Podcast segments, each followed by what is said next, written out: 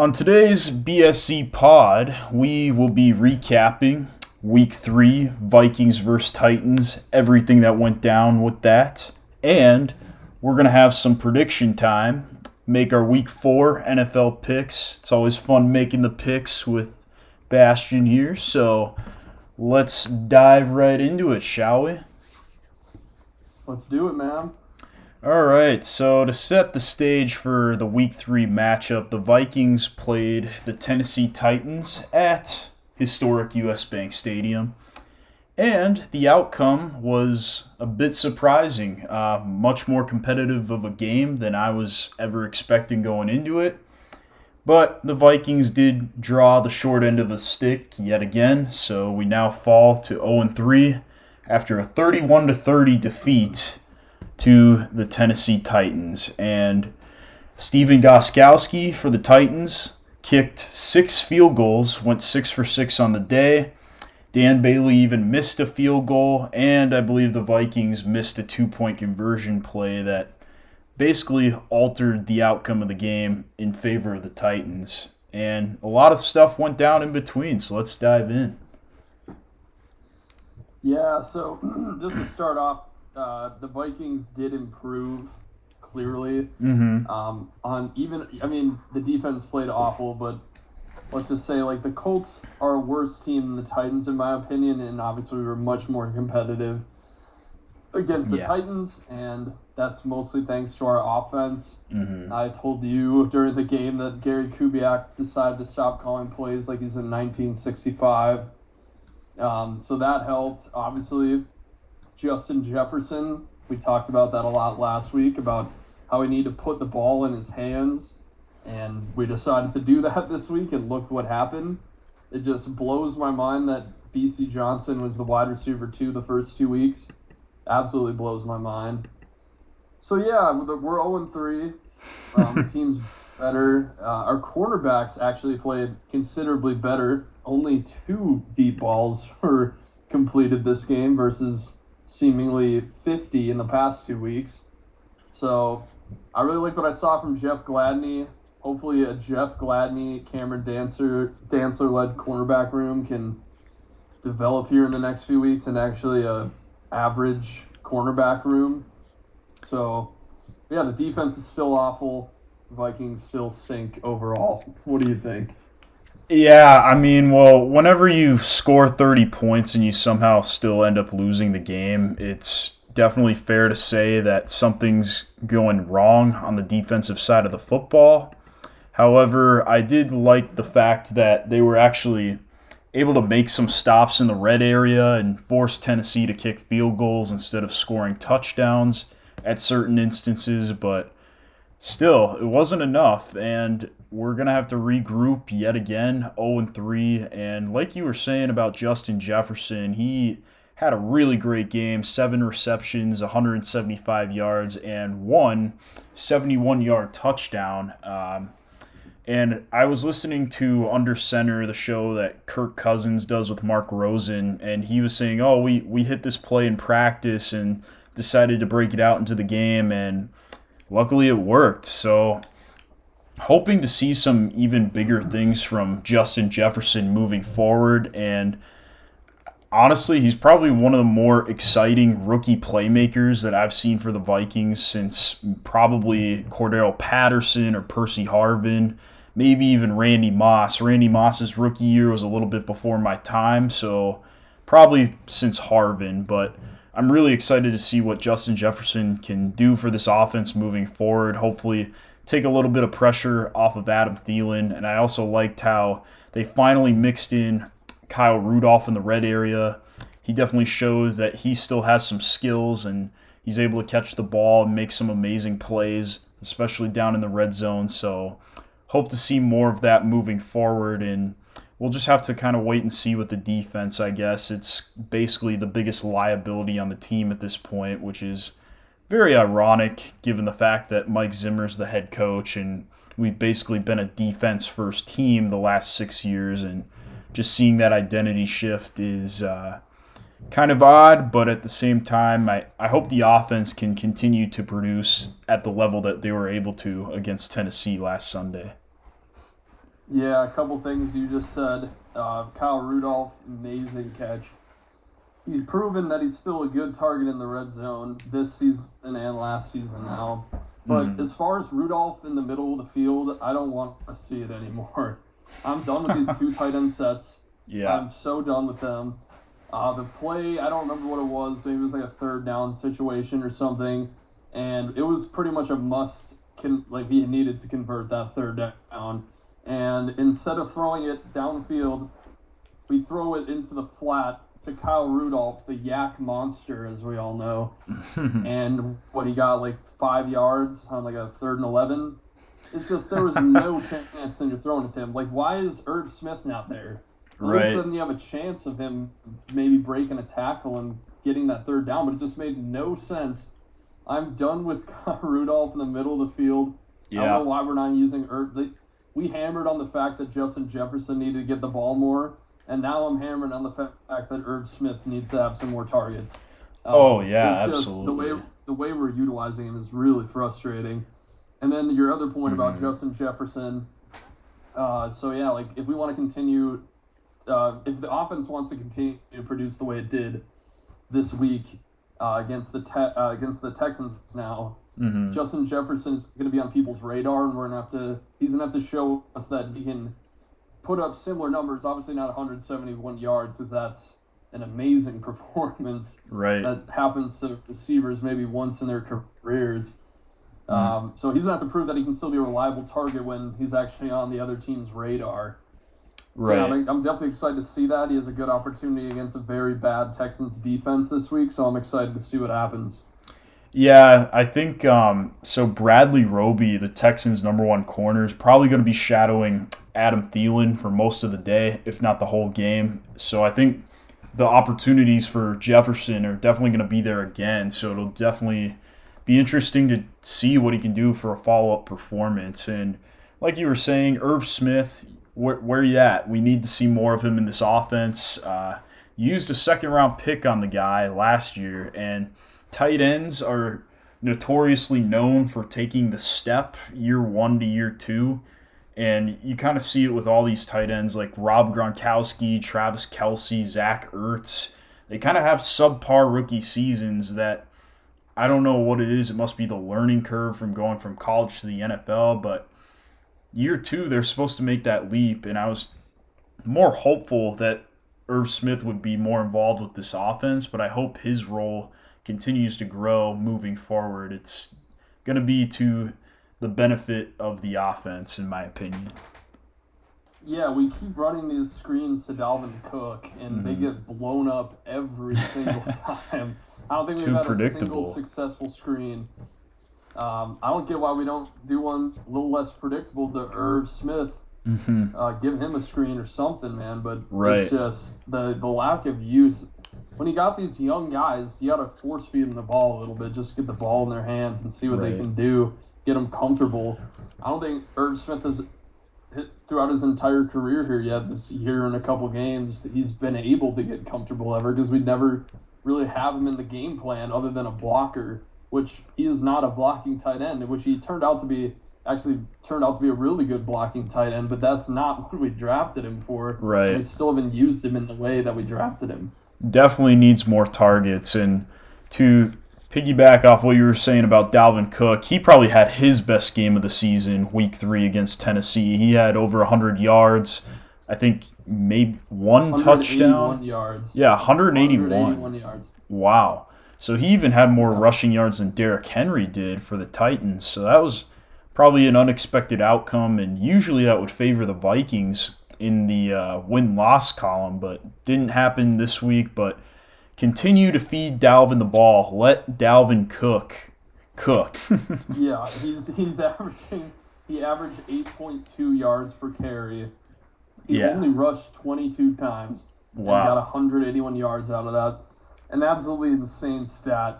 And this Mhm. is I want to segue into this maybe a little bit. So after the game, Zimmer fired some big shots at the offense, which I did not like at all. Where he basically said like these are veterans and they kind of this is just chaos, and basically just saying they lost the game for the Vikings.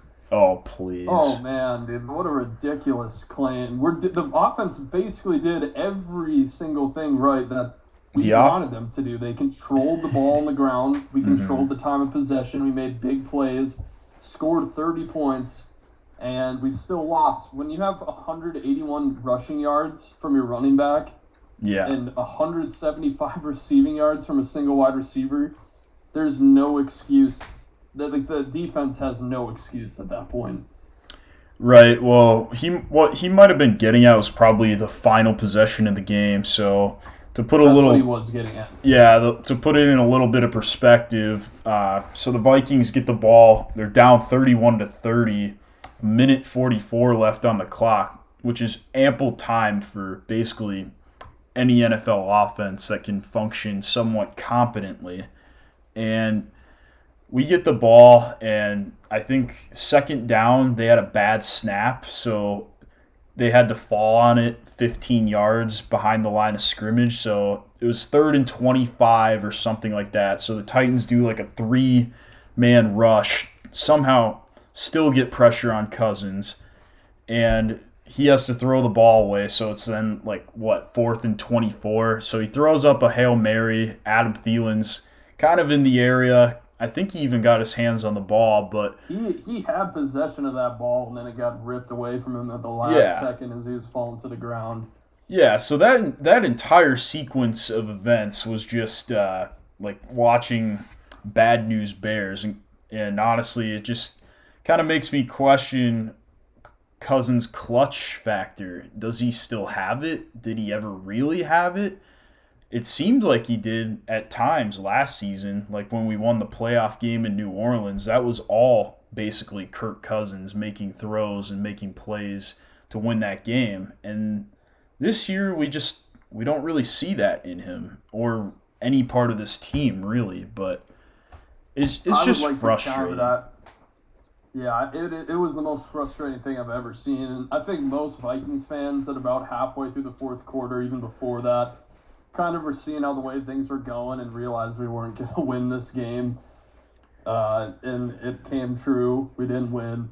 But that last drive, man, oh my God, I've never seen an O line get obliterated by a three man pass rush worse in my entire life. It was absolutely horrendous to watch. And I almost, I, Right. like, I just laughed to myself as it was going on.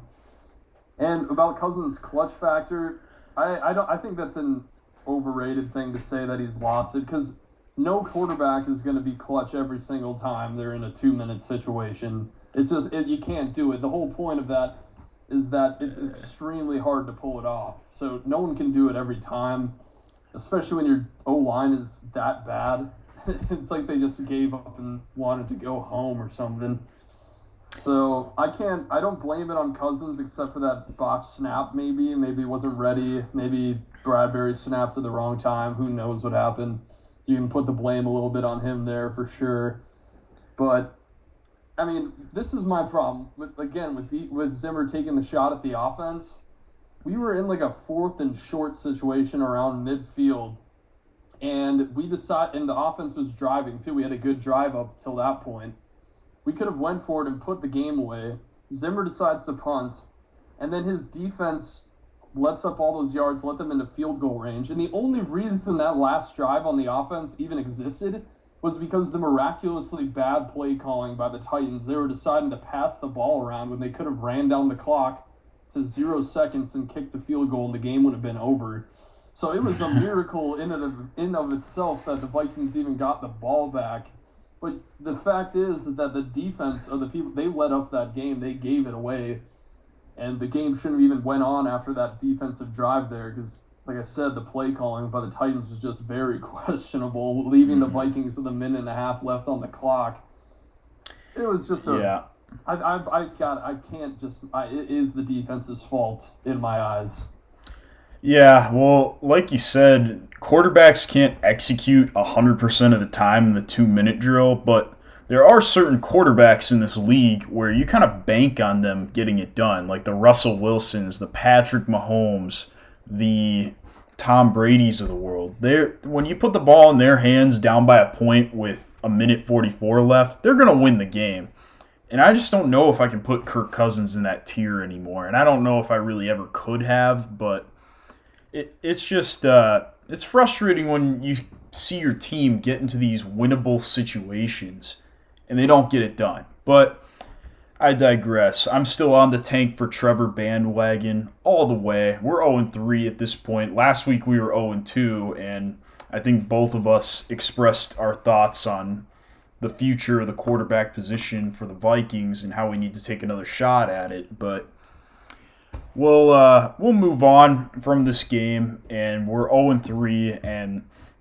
the events that took place after the game are even more interesting and newsworthy, I would say. So the Titans are basically the first team in the NFL to have a COVID 19 outbreak. Uh, I think eight people, now it's up to 10 people on their team, both coaches and players, have tested positive for COVID 19. So, like I said, first widespread outbreak among any NFL teams through the first now going on four weeks of the season. And I'm honestly surprised something like this didn't happen sooner. But the Vikings, as a result of this, had to shut down their practice facility, TCO Bar and Grill, until Thursday. So they didn't get into the building until yesterday. And they still have to go play a game on Sunday on the road at Houston. Yeah, if we were a good team, I'd be really frustrated with this.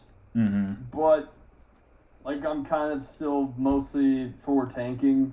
Yeah. so I can't like be. I'm not super upset about it, but yeah, I mean they're gonna treat it like they're gonna practice on Saturday now, so they're at least gonna get three days in. It's still not as good as five, but uh, yeah, they're gonna.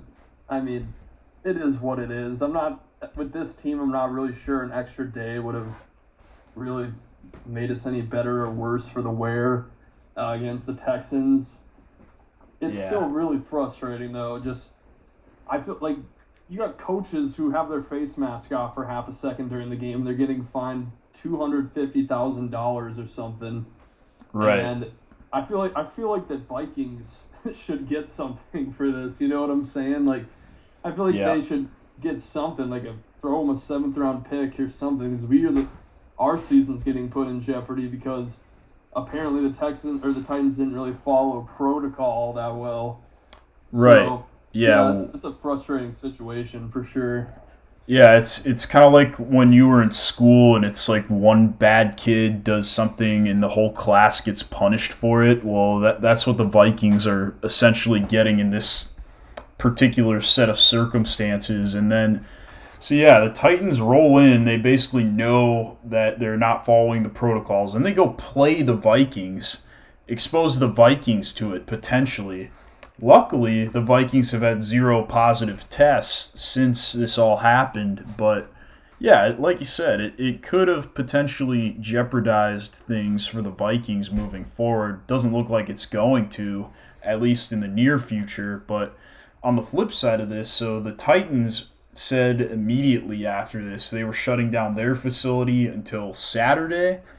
And then after that, the NFL stepped in and postponed the Titans game against the Pittsburgh Steelers. So now the Titans are on their bye week along with the Steelers, so they both get earlier bye weeks now. And I believe the game was rescheduled to October 25th. So that's three weeks away, week seven. And then Baltimore's bye week gets altered from week uh, eight to week seven to basically adjust for this postponement. So ramifications that are beyond Tennessee here with the Vikings, with Baltimore, with Pittsburgh. This whole thing is spreading around the league. At least the outcome of it so far, it's already affected four different teams at this point. Yeah, and the Vikings, as of right now, the Vikings are getting the worst of it. So originally they postponed it till Monday night, but then the Titans kept having new cases pop up, so then they just had to shut it down until a later date, as you said. Uh, Yeah. So now the Vikings are the only team that's really affected by this in the stance that we lose practice, which is just funny to me. Of course, it's the Vikings. Yeah. And uh, Yeah, but but who knows? Do the Titans with all the players that are starting to get infected now? Uh, they those players are going to be quarantined for two weeks, and they probably won't even be back. They'll have to play without a lot of players now in their next game uh, in a week from now. I don't know who they're playing, but Yeah. yeah, they're they're gonna that's gonna really mess up their season too. Like as far as losing all these players for an extended amount of time, and the Vikings. I mean, I mean, I guess you and me are, would almost be okay if the Vikings had an outbreak and lost a lot of key players because tank for Trevor. Yeah. So yeah, Yeah, I don't think it would have been the worst thing in the world at this point. Uh, we've we're already without key players. We're without Danielle Hunter. We're without Anthony Barr. Um, so two pretty key players on our defense that probably would make this defense look somewhat adequate if they were in the game, but they're not, and we're just uh, not that good anymore. And yeah, speaking of Danielle Hunter, I heard earlier today on the Twitter machine that Danielle Hunter is in the Big Apple getting his neck looked at to get a second opinion on it and this whole thing went from oh it's it's just a tweak said Mike Zimmer in training camp Zoom press conferences to now we're at week 4 he's still not off IR and now he's getting a second opinion. So honestly, Danielle, just just take the season off. We'll see you next year, and uh, hopefully with Trevor Lawrence at quarterback. Who knows? yeah, we'll see you next year, Danielle, with uh, Yannick Pearson, Danielle leading that front seven, and that'll be a completely different story on the offensive line, on the defensive line. Yeah, I mean, there's just really no real reason for him to come back at this point. Um, you basically said everything I can say about it. And about Zimmer, I love his no bullshit kind of, you know, the way he is when we're winning. Yeah, But my God, is it frustrated right? It's frustrating right now when we're losing. I'm just, just kind of everything he's saying about the season right now is kind of rubbing me the wrong way. Um, like he, uh, Chris Tomasson and Mike Zimmer have an infamous feud with each other, but Chris Tomasson was asking him a question about the defense and how we've let up the most points in Vikings history through the first three games, and Zimmer just shut him up basically and didn't answer the question. And I'm sorry, like I want to hear him react to that stuff. I want to, I want to hear that he actually cares. You know, like I'm sure he does care, but I actually want to hear it from his mouth and from his, from the way he goes about it. Just makes me seem like he thinks it's not a, like it's not a big deal or like something like that. I'm like it is a big deal. It's it's abysmal. So good God, that's all I got to say about that. Do you want to move on to the the Texans game? Yeah, we can preview that, but I'll throw in one zing on Mike Zimmer. It must must be nice having a fresh contract extension. Otherwise, the seat would probably feel a little bit warmer. But uh, after that, I I digress. So um, yeah, we we play Houston this week. They're 0 3. We're 0 3. It's at Houston, so this team on the road so far 0 1. They probably played their worst game of the season on the road at Indianapolis. Now they go travel into Houston, play Deshaun Watson, very athletic quarterback, which I think is going to frustrate a lot of people on the Vikings defense. He's going to extend plays and keep plays alive. And I don't think the pass rush will be that good. And then the secondary is probably going to feel the effects of that and not be able to cover as long. And Deshaun should have a field day against this defense. So that's where I'll begin with that. Yeah, yeah, I agree. It's going to be another shootout, potentially higher scoring than last week's game because the Texans' defense is worse than the Titans, Mm-hmm. and the Vikings' defense is much worse than probably any team that the Titans have, or the Texans have played. Right. So, good God, you bring up the the whole Deshaun Watson scrambling. That is gonna hurt our cornerbacks. I'm playing Brandin Cooks in fantasy this week. Right, It's going to be a big offensive day for both teams. And we'll have to see whose defense can be worse. I mean, the Texans have had an awful defense. The Vikings have had an awful defense. it's really going to come down. I think. I think the Vikings have gotten slightly better not a lot better, but slightly better on defense every week. And I can't say the same about the Texans. They have a lot of just veterans who aren't very good anymore on their team, and they aren't probably going to get any better. Um, I think that I don't want to pick a winner yet, and I do Yeah. kind of think the Vikings may lose, but from a May defensive side of things, I think the Vikings may may have a slight edge, the slightest edge ever, though. Mm. Well, I believe the Texans are going to start letting fans into the stadium this week. So I, I think I heard 13,000 fans are going to be allowed at uh, Houston Stadium for this Sunday. So that might give them a little bit of extra mojo heading into this matchup that the Vikings have yet to experience. But that's because we can't ever let fans in US Bank Stadium for this season, I guess. I don't really know what's going on there moving forward, but hopefully at some point we'll get fans in our stadium. But off of that tangent, I think uh, the offense going into this week should take hopefully another step forward. I want to see more more Dalvin, let Cook cook, and uh, want to see more Justin Jefferson. Keep throwing him the ball, keep targeting him. Maybe, just maybe, Gary Kubiak, uh, if he could get Irv Smith involved in the passing game a little bit more, throwing the ball a little bit. And that's pretty much all I have for the offense. That's really what I want to see. And hopefully the offensive line can take a step towards looking competent. But based off what I've seen the first three weeks of the season, I'm just I just can't really be too confident in that. Yeah, Dalvin Cook should have another huge game because we're going up against apparently the worst rushing defense in the league. Dalvin Cook had 181 yards last week. hmm He probably won't have that many this week, but I'm definitely it's in the cards for well over 100 yards for Dalvin. Absolutely. And honestly, like like I said, it's so hard for me to pick the Vikings, but I these are two bad teams, man, and just I think time of possession with Dalvin Cook running the ball should give the Vikings a slight advantage, right. but I'm not getting my hopes up. Yeah, yeah. Well, uh, another thing to note about this matchup so the Texans have played three really good teams up to this point, teams that I would say are more likely than not going to the playoffs. So they played Kansas City week one, then they played Baltimore week two, and then they played Pittsburgh week three. Like I said, all three should be playoff teams at this at the end of this year. Pittsburgh might be a little up in the air, but the other two definitely should be.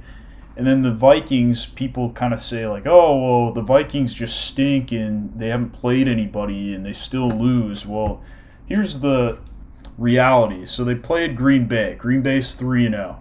They played Indy. Indy's 2 and 1. And then they played Tennessee. They're 3 and 0. So the combined records for each of these teams' opponents is both 8 and 1 up to this point. So somebody's got to win this game. I just don't really know who. It's such a toss up. This is probably even more of a toss up than the Tennessee Minnesota game, which I didn't really expect to be a toss up. But given that the Texans are 0 3, they found ways to lose, much like the Vikings have. It's basically a battle of who wants to win this more. yeah, it's. I will agree that the Titans or the Texans have had a slightly harder schedule. Obviously, the Ravens and the and the the Chiefs Yeah. uh, very formidable. The the Steelers, people kind of think they might be slightly fraudish right now because of their opponents that they played. Mm-hmm. But that being said, like you said, the Vikings played the Packers, potentially a Super Bowl team. They look incredible. Yeah. You, uh, we played we played the Colts, kind of similar. They're kind of similar more to Pittsburgh, I'd say, where you know they could go somewhere, maybe, maybe not. Mhm. And then we have the Titans, NFC or AFC. Uh, they made the NFC champion, AFC championship. Sorry, Yeah. and uh, they beat the Ravens and the, the Patriots last year, so they're definitely a formidable team. Right. Like you said, I, I completely agree. It's going to come down to who really wants it more, and especially on the defensive side of the ball, which one of these defenses is going to make the other team punt more than the other, because that's really what it's going to come down to. Pretty much, yeah. So, um, with all of that said, should we make a pick here? And with the pick, we'll pick the winner of the game as well as a score. It's always more fun when you have a score involved. Definitely, I'll, I can start. yeah. I've already hinted to it and basically said I think the Vikings are going to win this just barely. Mm. Um, I'm just because I think Dalvin Cook will control, will have the ball more than the, the Texans, and I think that Justin Jefferson and Adam Thielen are poised to have another really good game. I think the score is going to be even higher than last week. I think it'll be Vikings win something like 38 to 35. Okay. All right. Well, I think the Texans are going to win 30 34 Vikings 30.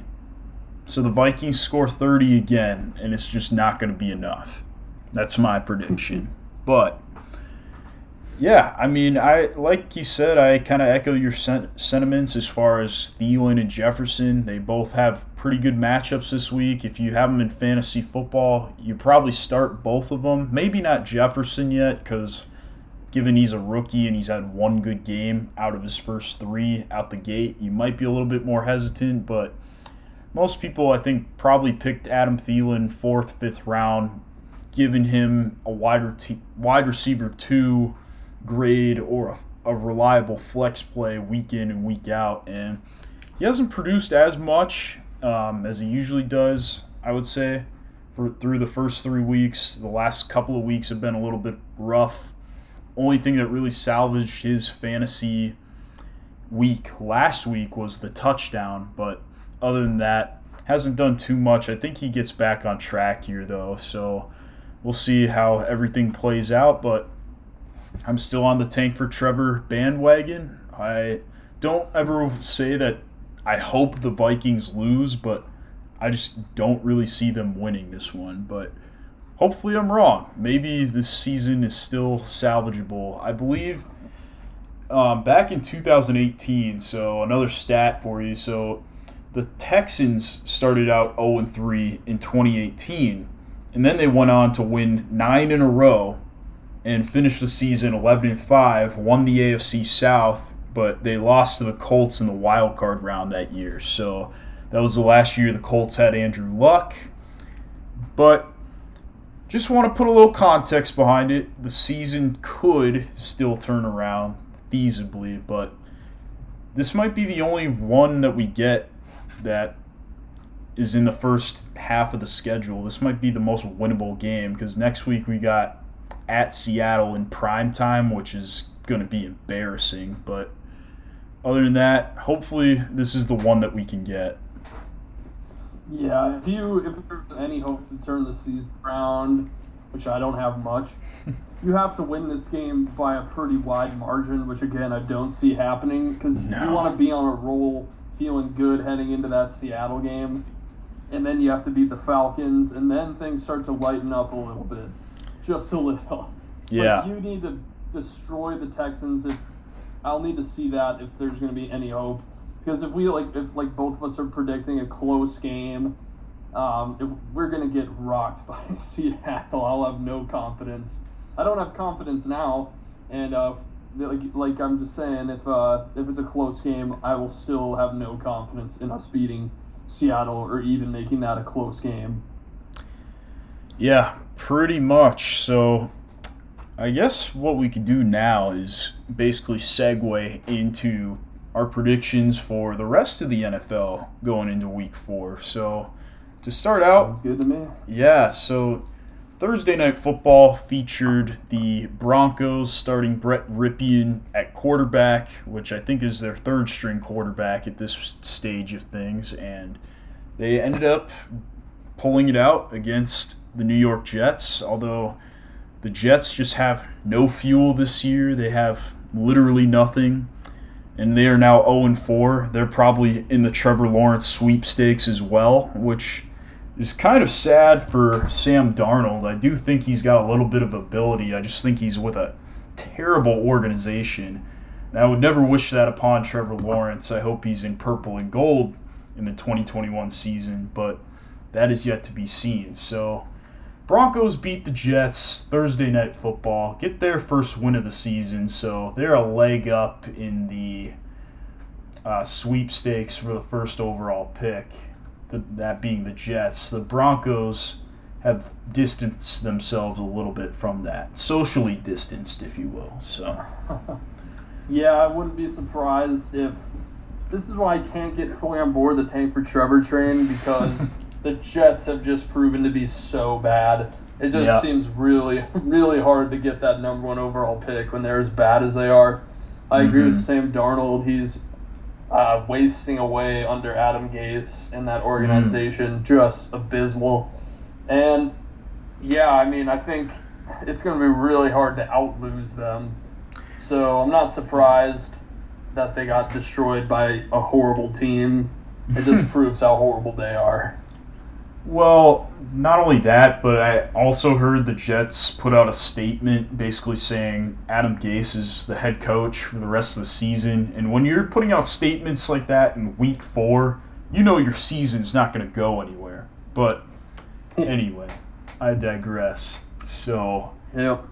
yeah, now we got for the noon kickoff games, we got the New Orleans Saints going up to the Motor City to take on the Detroit Lions, who are also off the schneid, no longer winless. They are one and two heading into it, hosting New Orleans, and the Saints might be getting Michael Thomas back this week. So that definitely adds a missing element in their offense that the Saints now coming off two losses in a row at Las Vegas, and then they lost on Sunday Night Football to the Green Bay Packers. So they've lost two in a row. Both these teams are one and two.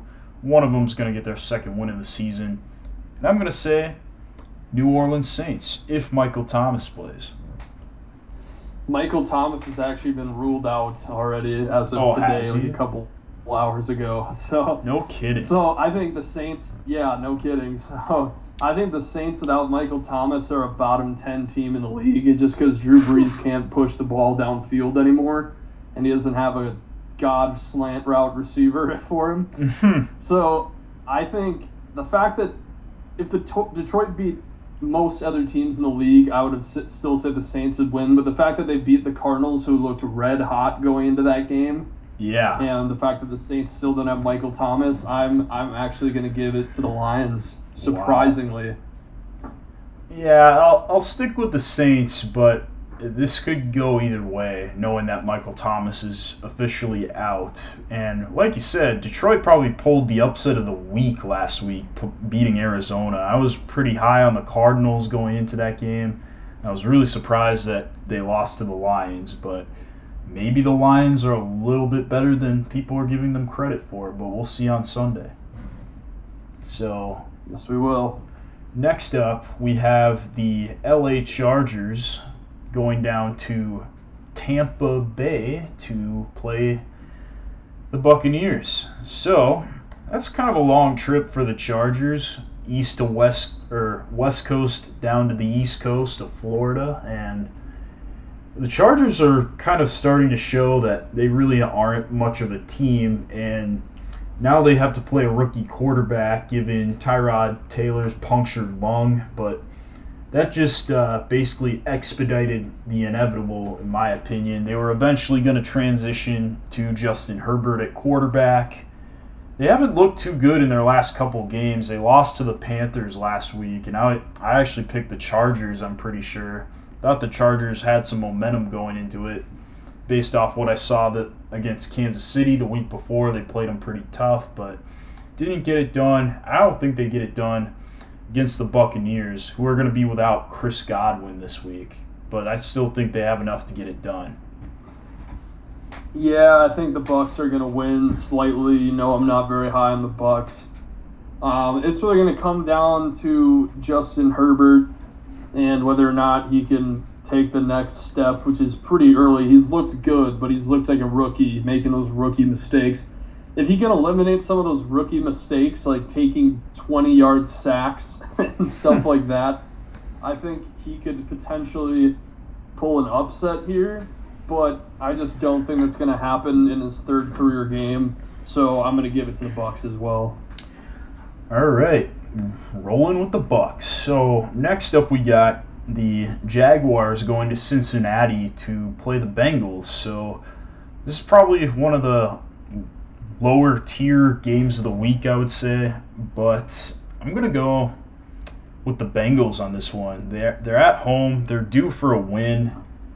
They tied last week with the Eagles, which was kind of amazing to me how they managed to do that. They just kind of like the Vikings have found ways to not win games, but I do think that they find a way to win this one. Uh, I don't. This one's a toss up for me because Joe Burrow looked really good in that. I mean, he looked really good for a rookie, Mm-hmm. making some pretty crazy plays actually. Um, and if he keeps getting better and gets to start to starting to look like that college self from last year, uh, I think he could potentially destroy the Jaguars. But I don't think he's there yet. Yeah. It's going to be a really close game. The Jaguars have looked formidable in all of their games. Uh, they've, they've all been pretty close, so I'm going to give it slight edge again to the Jaguars. Yeah, well, I was I was surprised last week that the Jaguars lost to the Dolphins. I was although I did predict that, I wasn't necessarily expecting it. However, yeah, the Dolphins beat the Jaguars 31 to 13, so I don't know if that's as close of a game as you thought Oh. it uh, was, but yeah, I, I did not I did not know that, so Yeah. I didn't fall. Because I like you said, it's a low tier game. The Jaguars are a low tier team. I didn't really care. So yeah. yeah, the fact they lost to the Dolphins that badly, I'm gonna go ahead and pick the Bengals. All right, we're both on the Bengals. So next up, we got Seattle making a similar trip to the Chargers. They're going down to Miami to take on the Dolphins, who just got their first win of the season. They've had a little bit more time to prepare, given that they played on Thursday last week. However, Russell Wilson's just playing at a level that I've I don't even think I've seen him play before. Just throwing like four to five touchdowns every single week like it's nothing. I just I don't see the Dolphins having any plan that's good enough to stop stop Russell Wilson, who I have as my MVP front runner right now. So easy to pick the Seahawks in this one. Yeah, there's really nothing more to say. The, Dolphins will likely get blown out here. Russell Wilson's going to have another amazing game. I go Seahawks. All right. Next up, we have the Browns going down to Dallas to take on the Dallas Cowboys. And the Cowboys, they lost a pretty close game last week at Seattle, and the Browns took care of business against the Washington football team. So the Browns are actually two and one heading into this game, and that's probably the first time they've had a winning record going into Week Three, probably in the last decade or two. However, with Dallas, they do have a pretty good offense. They've looked really good. Dak Prescott's just dialed in right now. Zeke's doing his thing, and I don't think Baker Mayfield has the firepower to keep up with what Dak Prescott's going to show on Sunday. Yeah, agreed. I don't think so either. I mean, you have OBJ, who I, I just refuse to believe OBJ's just suddenly got as bad as he's been with the Browns. I think it's, it falls on Baker Mayfield a little bit. So, yeah, I- I'm picking the Cowboys too. Like you said, their offense has been on fire lately. Their defense not so great, but it'll be good enough to overtake the Browns. For sure. So Cowboys on that one. And next up we got the Arizona Cardinals going to Carolina to take on the Carolina Panthers. So last week Panthers barely pulled out against the Chargers and the Cardinals are coming off their first loss of the season. So a little bit of humble pie I think for the high flying Cardinals that may have been a little bit overconfident going into last week against Detroit at home. I think they get it right on the road this week, and I think they beat the Panthers pretty handedly in this one. I, I have no reason to believe what I'm about to say. No, nothing to really back up why I think the Panthers are going to win. For some reason, I just have a feeling they are. So, Hmm. for some reason, I'm going to go Panthers on this one. maybe it's got something to do with Teddy B. I don't know. he just wins, man.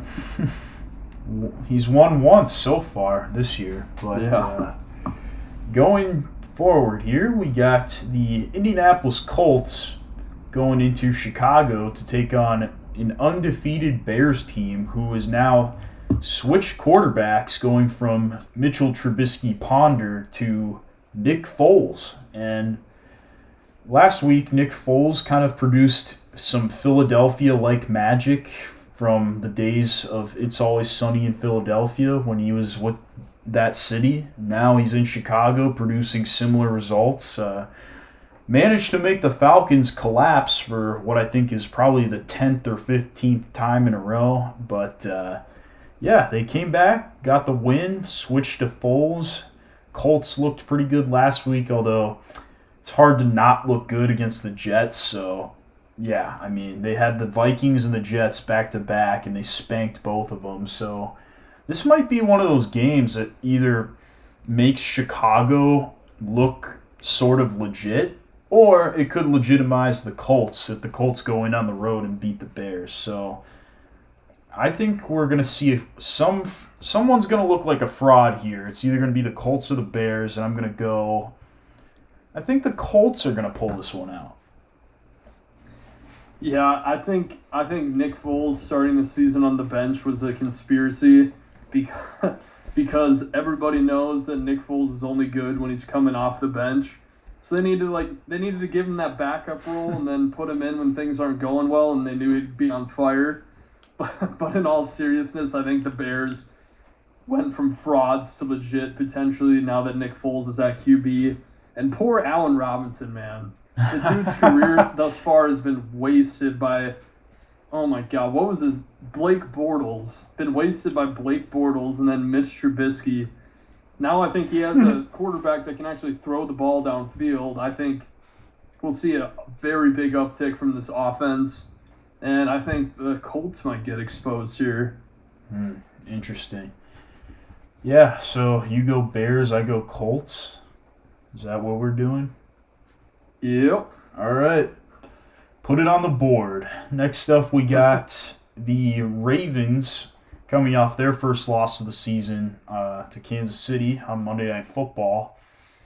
They go into Washington to basically a road trip here, Baltimore to Washington, D.C., to take on the Washington football team, who, after the 1 0 start, they've kind of been falling back to earth and been the team that we thought they were, to quote the late Denny Green. And uh, now we got Baltimore coming off a loss. They're angry. They're they're pissed off. They're gonna be primed to beat up on Dwayne Haskins and this Washington football team. Lamar's gonna go off. This this is gonna be a rout. Baltimore's just gonna obliterate everything in its path for like probably the next three weeks. Yeah, like you said, Baltimore's got something to prove now after that absolutely pathetic offensive performance against the Chiefs. The the the Reds, uh, sorry, the Washington football team has basically entered the Trevor Lawrence sweepstakes after that first win against the Eagles, and I I agree. I think this will be a rout. Yeah, for right. the Ravens. Too easy to pick that one. Next up, we got the Giants going across the country out to California to take on the LA Rams. So, well, the Giants, wow. They, I feel bad for the state of New York this year. I mean, not only with everything they got with COVID, but their football teams are even worse. Like, wow, the Jets and the Giants. You, you just can't hang your hat on either one of them this year. So, needless to say, I think the Rams, they're coming off their first loss of the year to Buffalo. They're at home now. They're ready to win a game again. And I think Jared Goff is going to go off on this Giants secondary. And hopefully Robert Woods can get a piece of the action in that one because he's on my fantasy team. That'd be great. yeah, Aaron Donald is going to have himself a day against the worst O line in the league. Uh, so, Yeah, you said basically everything. The Rams are going to destroy this horrible, horrible Giants team. I feel so bad for Daniel Jones, who just you watch him play like that last drive that the Vikings had that we absolutely roasted the O line for. That's Daniel Jones back there every single play, every Oh, single man. play. It's it is absurd to watch how bad they are. So yeah, just because Aaron Donald alone against that that O line is going to win the Rams this game, let alone every other reason that the Rams are going to win.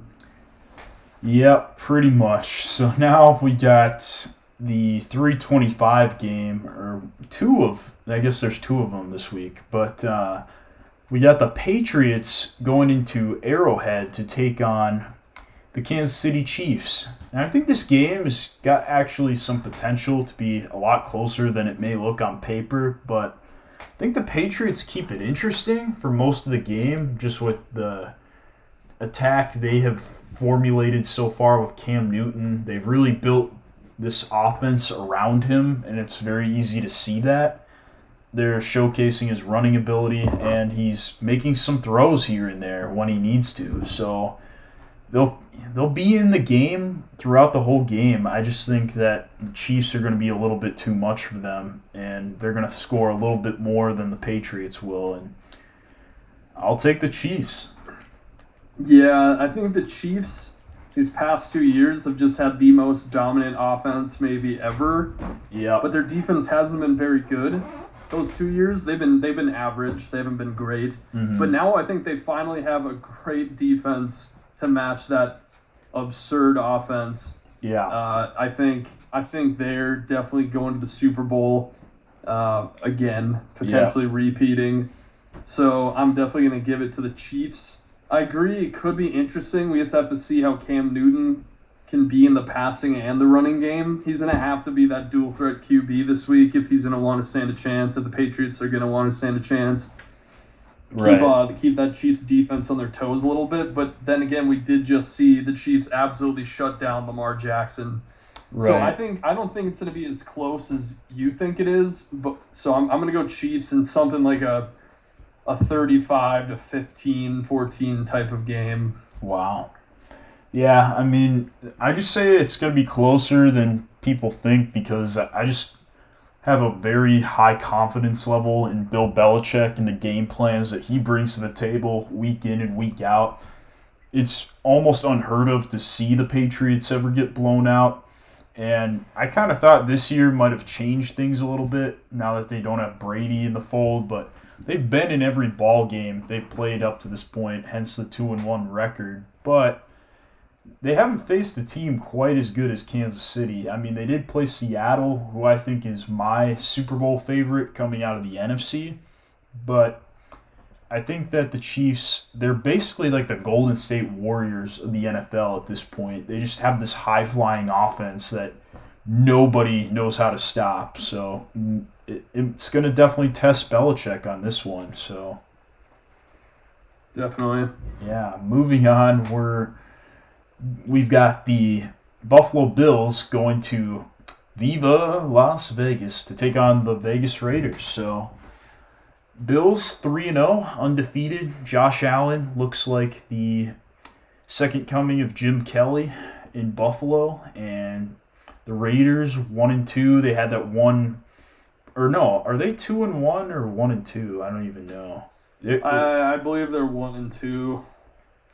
Wait, no, they they beat the Panthers week one, and then they beat the Saints Oh, week two. Yeah, they're two and one. Oh, okay, so they are two.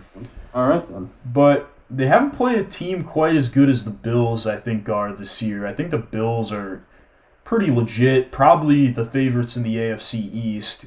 Unless I think the Patriots will probably give them a run at their money, but we'll see how the Patriots move on as the season progresses. But for right now, nobody circles the wagons like the Buffalo Bills. Yep, I agree. they look amazing. Josh Allen has he's become what everyone wanted him to be.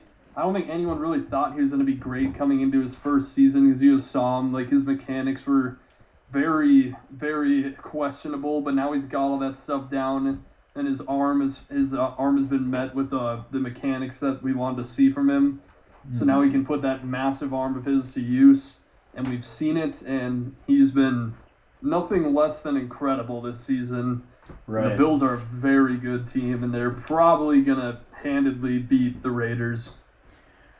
Yeah, and especially since they added Stefon Diggs to that offense, it's just taken things to a whole new level as far as the Bills' passing offense is concerned. And it's kind of amazing what you what happens when you take a quarterback who has the raw talent and you hand him a true number one, like Stefon Diggs has proven he still is, and be- beautiful things are happening in Buffalo. So I think it keeps going in Week Four and. Next up, we have the Sunday night matchup, which is probably the worst one of the season thus far. We have the Eagles going to San Francisco to take on a Jimmy Garoppolo and Nick Bosa-less 49ers team. So they do get a little bit of help, though. They get George Kittle back into the fold this week. And I don't know about Garoppolo. I think he might play this week, maybe not, but so far I'm going to lean no. So even without that, I, I just don't think the Eagles are really that good this year. 0-2 and 1, they couldn't put away a Bengals team at home when they basically had that game on a silver platter plattered up for them and they still found a way to tie the game. So going on the road to San Francisco, Kyle Shanahan's a much better coach than Zac Taylor probably ever will be. And I think the 49ers, with George Kittle back in that offense, they find a way to squeak this one out. Yeah, I don't. Uh, this won't be a game that I'll be watching. um, I might tune in just to see like a quarter of it, but the Eagles are just awful. And I was so happy when I seen all the Eagles' reactions on Twitter when Justin Jefferson was going off last week. What a mistake by them. Holy crap. And I love seeing that because I hate the Eagles and they're going to lose, regardless who's playing QB.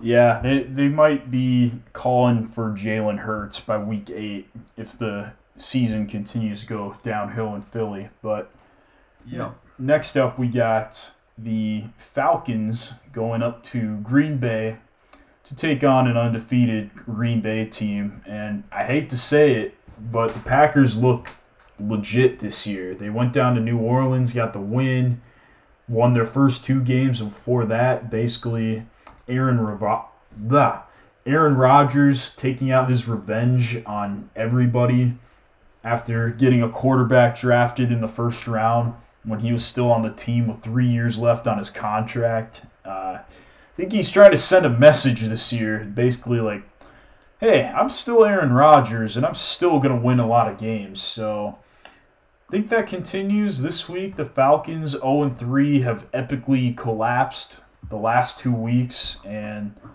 I think week one, they were re- not really in the game that they were in. I can't remember who they played, but 0 3, they look like a very poorly coached team.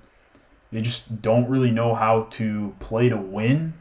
And I don't think they're going to get it right against Green Bay because Green Bay, like I said, is just firing on all cylinders right now. It's a little disappointing to see given that we're Vikings fans, but got to acknowledge it when it's actually happening.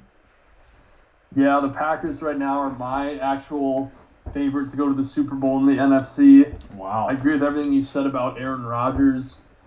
He's he doesn't even have De- Davante Adams in the roster or in the lineup right now, and he's still just demolishing teams to the air. Uh, who, who are they playing? I'm sorry. Oh, the Falcons, right? The Yeah. Falcons. Yeah, the Falcons. They could be up thirty to zero at halftime, and I'd still not have confidence in them beating Green Bay because they have shown to monumentally collapse the past two weeks.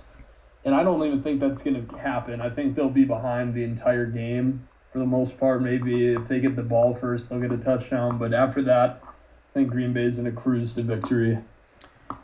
Yeah, Green Bay, 4 0 out the gate. That's probably going to position them to compete for the NFC North, if not just run away with it. I think the Bears are at some point they're going to fall down back to earth, and Green Bay is just probably going to keep sailing along pretty smoothly. And yeah, that pretty much wraps it up for our week four picks and wraps up this episode. So always good to talk ball with you, and we'll be back hopefully next week for more. And that's pretty much all we got for this episode. You guys know what to do. Uh, follow us on the Apple Podcasts, the Spotify, uh, Google Play Music. I think that's what it's called. And I even put this on Amazon Music now, so we're we're just worldwide over here. And you can follow us on the Twitter machine, the Facebook, Instagram. I might start doing like Q and A on Instagram or something a little bit different on that. And yeah, we'll we'll see. We gotta keep people engaged on this platform, keep it growing, and yeah. Got any final thoughts for the people? Uh, hopefully, I'm just excited to see Justin Jefferson play again. I, you know how big of a fan I was of him. Uh, Yeah, And I wanted the Vikings to draft him, and I felt very validated when he went off last week. So, yep, go Justin Jefferson, Skol. Yeah, absolutely. Skol Vikes, and we'll see you on the next episode of the BSZ Pod.